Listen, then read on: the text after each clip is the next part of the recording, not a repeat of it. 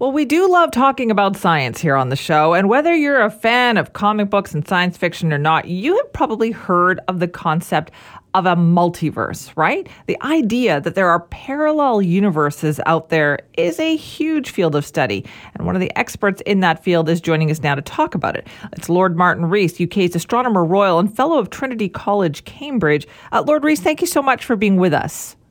Thank you for inviting me. It's great to be in touch. Can you explain this field of study then? So, the legitimate field of parallel universes or the multiverse, how does this work? Well, let me first say it's really rather speculative because we don't know whether other universes exist or not, but it's an interesting speculation. And the way I see it is that it's a new step in expanding our cosmic horizons. If you go back a few centuries, uh, then uh, it was thought that the Earth was the center of the universe. And then, of course, after Copernicus, it was thought the sun was, not the Earth. And then in the 20th century, uh, we learnt that the uh, sun was just one star in the galaxy. And then we learnt that our galaxy is just one of billions of galaxies in the observable universe. And those observable galaxies are all, uh, we think, the aftermath of a Big Bang, something that happened about 13.8 billion years ago and caused everything to expand from a mysterious dense state, and galaxies formed then.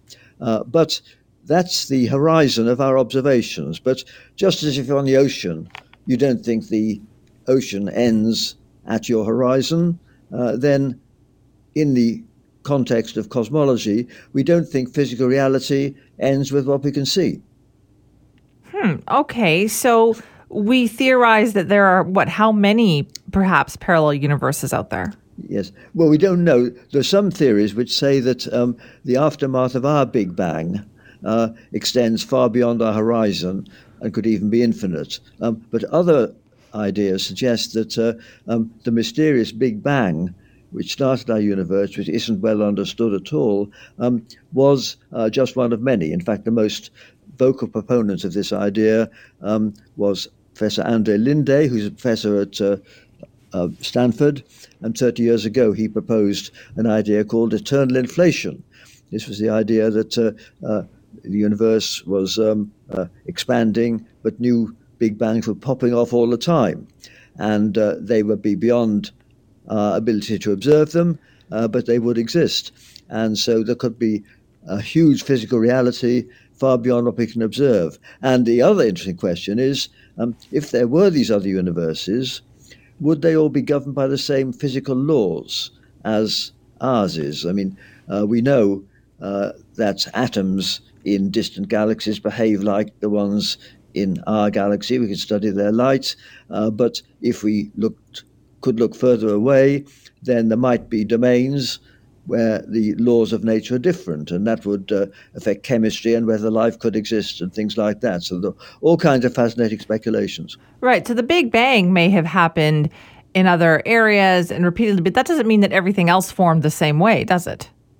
Uh, no, no, it doesn't. And uh, uh one of one of the limits is that um, the great achievement of cosmological studies has been to uh, understand in a fairly confident way what happened back to the time a billionth of a second after the Big Bang.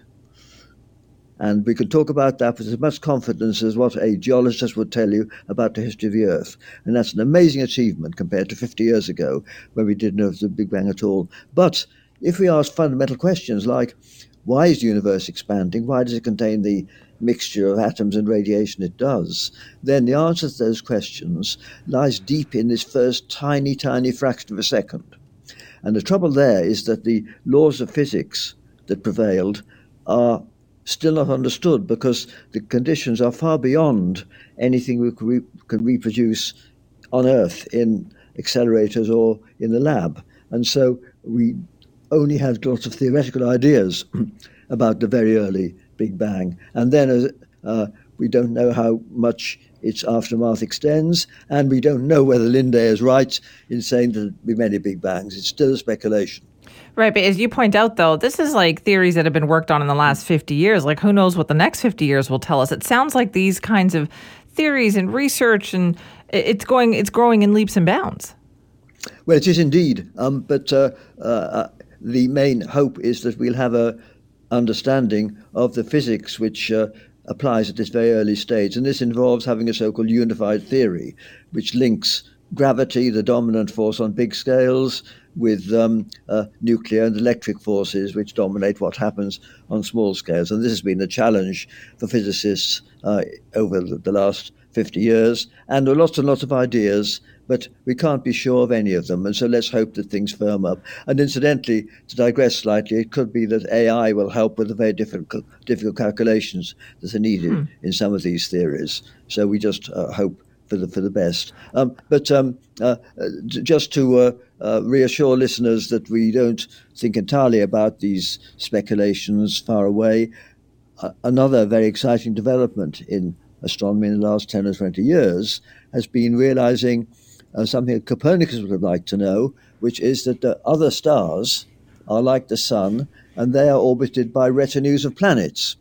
And uh, we now know that most of the stars in our galaxy, the ones we can see in the night sky, are orbited by planets just as the sun is orbited by the Earth and the other familiar planets. And so uh, our galaxy is a vastly more interesting place than people thought even 20 years ago. And there's been huge progress made just in the last few years in studying uh, these uh, other planetary systems. And of course, the question everyone asks is um, are some of them like the Earth?